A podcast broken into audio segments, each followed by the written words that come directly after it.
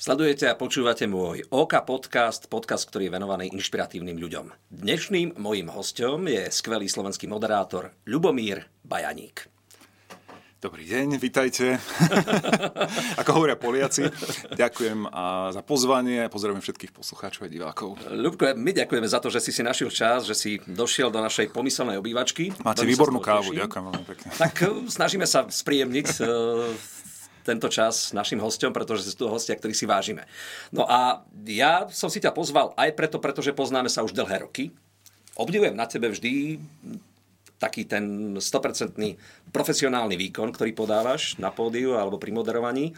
A je to niečo, čo ma naozaj inšpirovalo a čo mi tento svet e, skrášlilo a urobilo hodnotnejší. Tak som rád, že si tu. Ďakujem veľmi pekne no. za takéto význanie. Nečakal som ho, ale, ale poteší veľmi. E, spolupracujeme na e, množstve rôznych projektov. Jeden z tých projektov je aj náš benefičný koncert, ktorý sa volá, že v slovenskom Betleheme. Áno, tak to je. Tak a pravidelne si moderátorom týchto večerov. Ty a moderovanie, ako sa to celé udialo? Udialo sa to už e, pred 26 rokmi, je to už dávno, asi v polovici 90. rokov. Študoval som na e, vysokej škole, na fakulte, filozofickej fakulte anglický jazyk a históriu, ale nikdy som nemal nejakú tendenciu e, sa pozerať do televízie alebo ísť sa zaujímať sa o tento odbor alebo túto profesiu, ale brat videl na televíznej obrazovke oznám o konkurze na externého hlásateľa. V tom čase, možno si to ešte mnohí pamätajú, existovala profesia hlásateľa, takže ma prihlásil na konkurs a ja som cez niekoľko stoviek uchádzačov aj prešiel a dostal som sa na toto miesto, ale stále som si urobil také dva svety. Škola, a moderovanie alebo hlas, hlásenie e, som si nechával iba také na druhej kolaji, pretože som sa potreboval venovať tomu štúdiu a bolo náročné. História to boli stovky tisíce strán, takisto angličtina. A napokon teda som sa tam dostal a po vyštudovaní som dostal ponuku zase do spravodajstva e, slovenskej televízie a odtedy sa pohybujem v tomto svete moderovania dostával som príležitosti nielen v tom spravodajstve, ale potom už aj na rôznych podujatiach, akciách, koncertoch a podobne. Rodakom si zo Zlatý Moravec? Tak, Zlaté Moravce, Dobre, si pamätám. Áno, áno. Formovalo ťa nejak to prostredie k tomu, čo robíš? Uh, Istotne. Ja pochádzam z rodiny, um, moja mamina je učiteľka, otec uh, inžinier, ale starí rodičia napríklad uh, takisto boli v tom učiteľskom smere, alebo starí rodičia boli železničiari napríklad, starí otcovia. Ale boli sme aj taká, taká rodina, ktorá, ktorú zaujímala kultúra, ktorú zaujímala hudba a mňa napríklad recitovanie, takže vždy ma podporovali v tom. Je to taký klasický chodníček, áno, ak ten moderátor áno, chodil na Viezoslavu Kubín, dokonca ešte aj na Puškinov pamätník, takže ešte aj v Rúštine. No a keď si spomínal, že ste teda boli rodinou, tak. ktorú inšpirovala aj hudba, tak no. ty a hudba, tvoje nejaké také hudobné zameranie? Nejaké? Ja som chodil na, do ľudovej školy umenia, a najprv som, na spev. To, to som nevedel napríklad. Chodil som na spev napríklad, eh, chodil som aj na, do ľudovej školy umenia na spev a aj v základnej škole som bol súčasťou speváckého zboru, takže ja som spieval, ale keď som začal mutovať, tak už som si povedal, že radšej nie a e, venoval som sa klavíru, ale je pravda, že po skončení tej školy e, som to aj zanechal, ale takto si občas niekedy zanúotím. V, čo napríklad? Na, mám, mám tu totiž nie, to, no to Vieš čo, ja väčšinou, väčšinou iba uh, niekde v, v sprche a podobne, takže... No a vtedy si spievaš čo napríklad? Uh, často si spievam napríklad uh, YouTube, With or Without You napríklad. No tak z hodou si túto skladbu v repertoári nemám. Nemá, ale, ale aj ľudovky niektoré, takže No sú... a preto tie husle beriem naspäť? Nie. no, tak keby sme to mohli dať, čo ja viem, a chce preschotár dievča milovať? Chce preschotár dievča milovať? Kto chce preschotár dievča milovať? Ten musí vedieť, ten musí vedieť dobre utekať.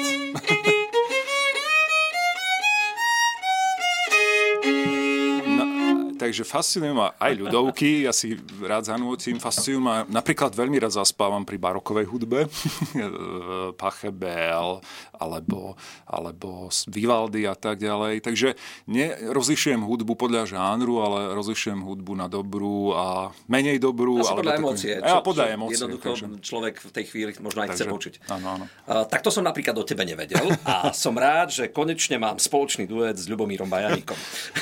tak tebe sa to ani len nepribližuje, ale uh, sú chvíle, keď, keď si rád zanútim, tak to, takže áno.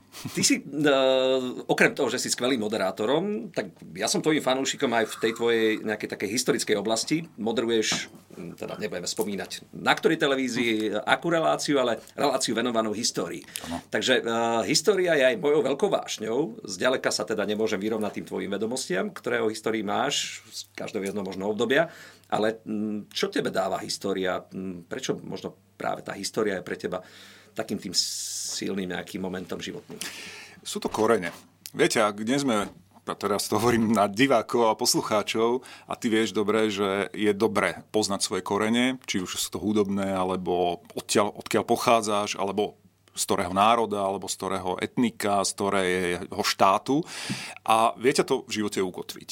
To znamená, že ak ťa niekto chce ponížiť. Nie, nie, ty vieš, toto sme my prežili, toto sú naše, toto sú naše korene, toto, je naš, toto sú naše dejiny, toto sme už, alebo toto už máme za sebou. A potom sú to skvelé príbehy. A myslím, že aj tak by sa mala aj vyučovať história alebo vyučovať dejiny cez príbehy, lebo každý, každá obec, každá, každé mestečko má svoj príbeh príbeh ľudí a tie sa napájajú potom na tie veľké dejiny. A to ma fascinuje, pretože nie sme otrhnutí od našich predkov, napriek tomu, že si to myslíme a snažíme sa samozrejme žiť budúcnosťou alebo súčasnosťou, ale formuje to našu mysel a ak poznáme históriu, tak často vieme pekne rozlíšiť, odlíšiť, e, aké budú ďalšie deje, môžeme sa vyvarovať chýb a môžeme napríklad aj e, trošku poznať aj budúcnosť. E, opakuje sa nám história niekedy, nevždy v tých e, pravidelných fázach alebo vždy presne, ale niektoré vzorce, tak by som to nazval, sa opakujú. A preto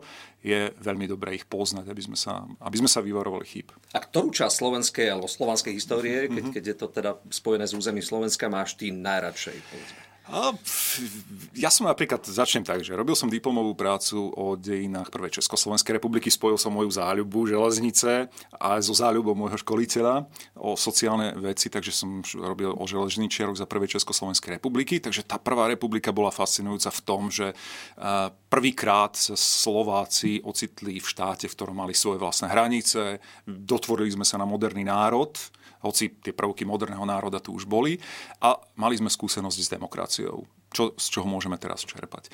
Ale zaujíma ma aj stredovek. Eh, teraz budeme nakrúcať o nedlho reláciu o stredovekých mestách, eh, o tom, že to boli také, hovorí sa, že ostrovčeky demokracie v, v, tých, v, tom, v tom stredovekom feudálnom svete, ale oni boli napríklad na Slovensku tie stredoveké mesta fascinujúce v tom, že kráľ chcel mať takéto útvary, pretože mal z toho peniaze samozrejme a oni zase požívali vynikajúce slobody. Nikdy ma nebavili tie protiturecké a stavovské povstania, lebo toho bolo hrozne veľa učiť sa. Tam sa to motalo. Motalo sa to, ale eh, aj prostredníctvom eh, známeho spisovateľa Juraja Červenáka, ktorý píše vlastne o tomto období eh, takú tú, tú historické prózy a deje, tak som sa trošku do, o to viac ešte dostal a, a Slovensko v tieni pol mesiaca je jedna veľmi zaujímavá publikácia, ktorú ešte, ešte z 80 rokov, tak som sa k tomu vrátil a povedal som si, aha, to, to bolo zaujímavé obdobie, lebo naozaj aj my, Slováci, sme boli súčasťou tých armád, a zároveň sme mali kontakt úplne inou civilizáciou.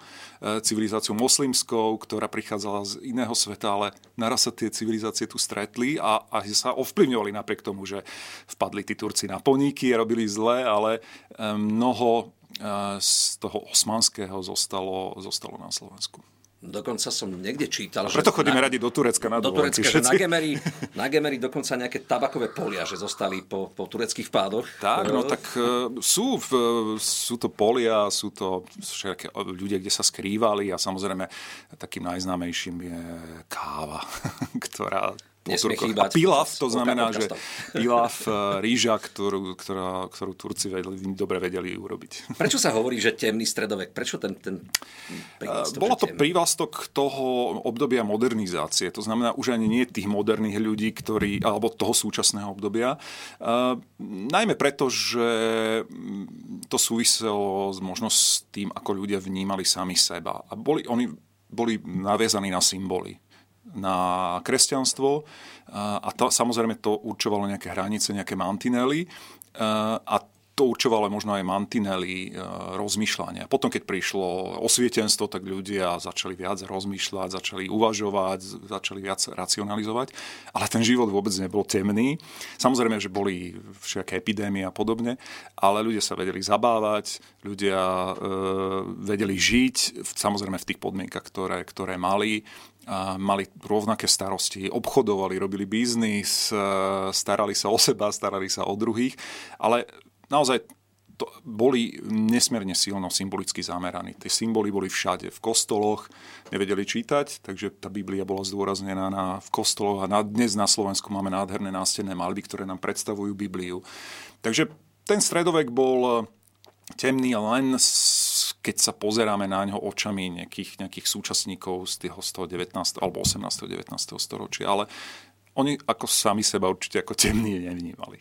Máš ty nejaké obľúbené miesta, povedzme Mhm. aj tie stredoveké, ktoré na Slovensku sú ako tak zachované? Určite, ja veľmi rád chodím navštevovať tie kostolíky stredoveké, či sú to napríklad ten stredoslovenský okruh, ako je Zolna, Čerín a tak ďalej, potom samozrejme Gemerský okruh, eh, Ochtina, Štítnik, ale aj okolí Zlatých Moraviec, tým, že sme vlastne to Ponitriansko vždy bolo najhustejšie osídlené, najstaršie osídlené oblasti Slovenska, takže sú to kostolany pod Tribečom, kde ten kostol je nielen e, románsky, ale dokonca sa našli ešte teda predrománske, možno až veľkomoravské vplyvy. E, Máme tam kostolík v, v, najmä v, na, potom už z tej druhej strany Tribeča a v teraz rýchlo vypadla mi v, v Klátovej Novej Vsi a podobne.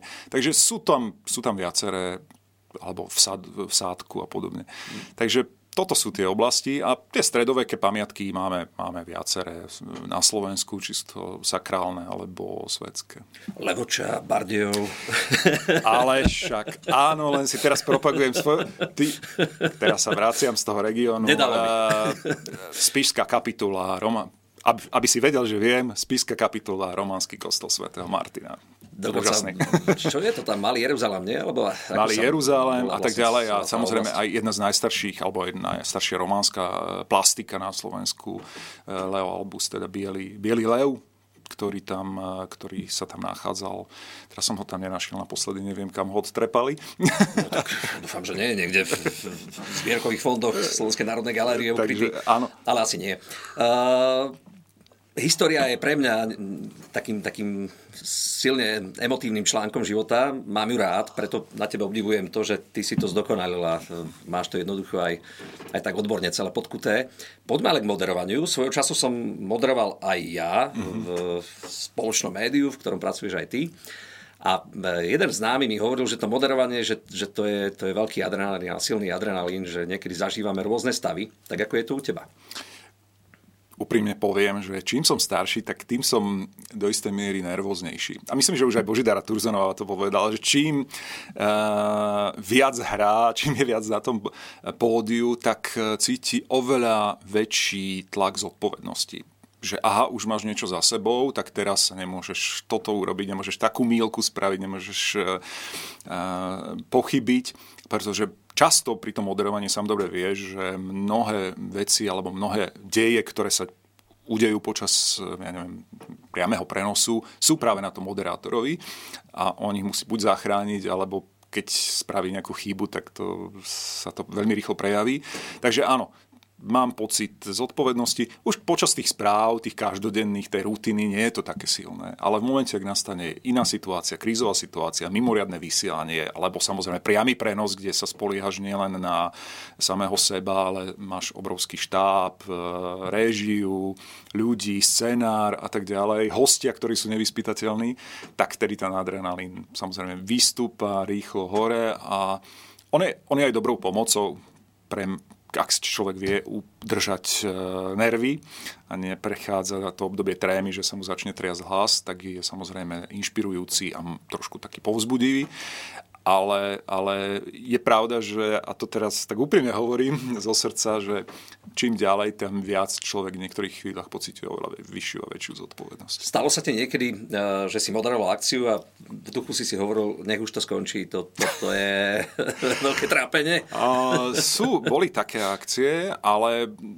nezažil som ich až, až tak, tak veľmi. Skôr to boli možno nejaké moderovanie a nejakých konferencií alebo diskusí, kde tí hostia boli, bolo, bolo to často nejaké príliš odborní.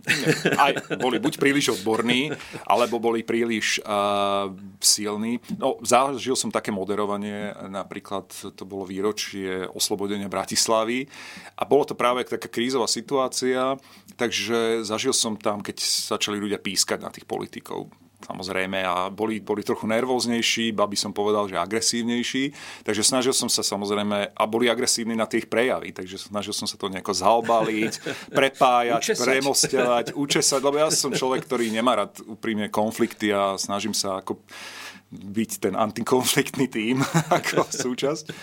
Ale, ale samozrejme nebolo mi to príjemné. No a takéto sme zažili aj povedzme s kolegyňou Zožanet Štefánkovou na Bradle napríklad, tiež prichádzajú rozličné skupiny, ale potom si človek zvykne, že áno, tak prejavujú svoj názor, prejavujú svoj postoj, dobre. E, nepačí sa mi, že je to situácia, keď je to pietný akt a samozrejme niekto kričí, ale boli, boli, takéto, boli hmm. takéto prípady. No klobúk dole, keď s tým vieš narábať a vieš to nejak ustáť. Áno, snaž, snažím sa, ale e, vie, človek musí aj rešpektovať tých ľudí, pretože prišli, sú súčasťou toho, ale zároveň e, musí nejakým spôsobom aj korigovať to, aby ten tá, ten, ten program alebo to podujatie malo úroveň a nesklzlo to do nejakých e, obviňovaní a úplne zbytočného, mm. absolútne toho také niekedy až slovenského zbytočného. Lacnej zábavy. Lacnej zábavy a lacného obviňovania sa, lebo nič nestojí za to, aby sme sa byli napríklad pre nejakú politickú vec. A iný názor na iný názor. dané obdobie dejín. Ja som sa vždy najviac tešil na záver roka na silvestrovské vydanie a všetkých brbtov, breptov, moderátorov.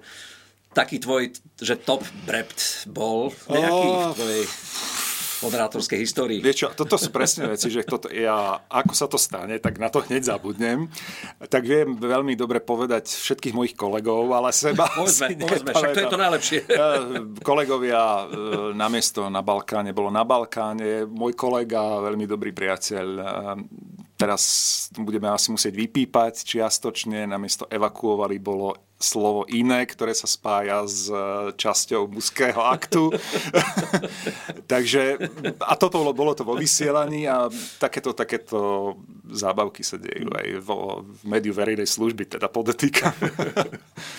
Aj si rozmýšľal nad tým, že keby si nebol moderátorom, čím by si chcel byť?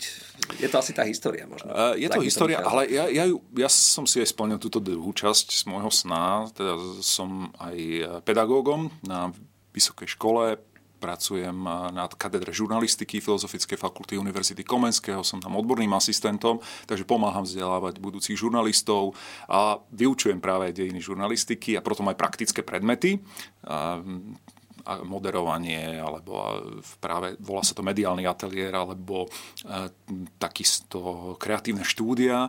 Takže moje, moja druhá časť života vediem dvojitý život, Dr. Jekyll, Mr. Hyde. Ráno som teda ctený pán, či pán profesor? Ctený pán vyučujúci, vyučujúci doktor zatiaľ doktor. iba a e, popoludní zase tá televízna práca. Ale je to dobré, pretože naozaj nie sme tým pádom žurnalistika otrhnutá od e, praktických predmetov, od praktických skúseností a práve naša škola sa snaží o to, aby to prepojenie praxe a teórie bolo, bolo silné a deje sa to aj prostredníctvom ľudí, ktorí tam pracujú, teda aj prostredníctvom mňa. Ľubo, tvojim najväčším relaxom je čo? Najväčší relax je teraz to poviem ako v televízii, naozaj niekedy sa vyvaliť na gauč a pozrieť si niečo dobré v televízii, ale veľmi rád čítam. Ak nemusím odbornú literatúru, tak sú to mm, samozrejme detektívky, veľmi rád cestujem, rád sadnem iba tak na vlak a odveziem sa do nejakého meste, mesta alebo mestečka, podobne aj v zahraničí a počúvam hudbu, som človek, ktorý rád objavuje a som občas, priznám sa, že aj ten kaviarenský povolač, lebo považujem tú kaviarenskú kultúru za niečo, čo patrí a je súčasťou, nielen tá krčmová, ale aj kaviarenská kultúra je súčasťou Slovenska a veľmi silná. A myslím si, že aj v súčasnosti dobrými kávami, teraz už poviem, že máme lepšie kávy ako v Rakúsku, na Slovensku, že vám spravia ten talianský štýl espressa s dobrými koláčmi a v ruke ešte teda klasicky staré tie noviny, tak to je aj súčasť môjho relaxu, pretože toto považujem aj za, za také nielen oddych, ale aj za istý životný štýl, ktorý ma baví. Ľubo, nás všetkých mm. veľmi naplňa tvoje moderovanie, tvoj životný príbeh, tvoje životné hodnoty e, a všetko, čo vlastne vytváraš, tak nech to tak zostane aj naďalej, pretože sme tvojimi veľkými fanúšikmi. Ďakujem veľmi pekne. A ja ti ďakujem za to, že si si našiel čas, že si bol súčasťou môjho OK podcastu a veľmi sa teším na ďalšiu spoluprácu. Veľmi pekne ďakujem za pozvanie a myslím si, že to boli príjemné chvíle. Verím, že aj pre našich poslucháčov a divákov.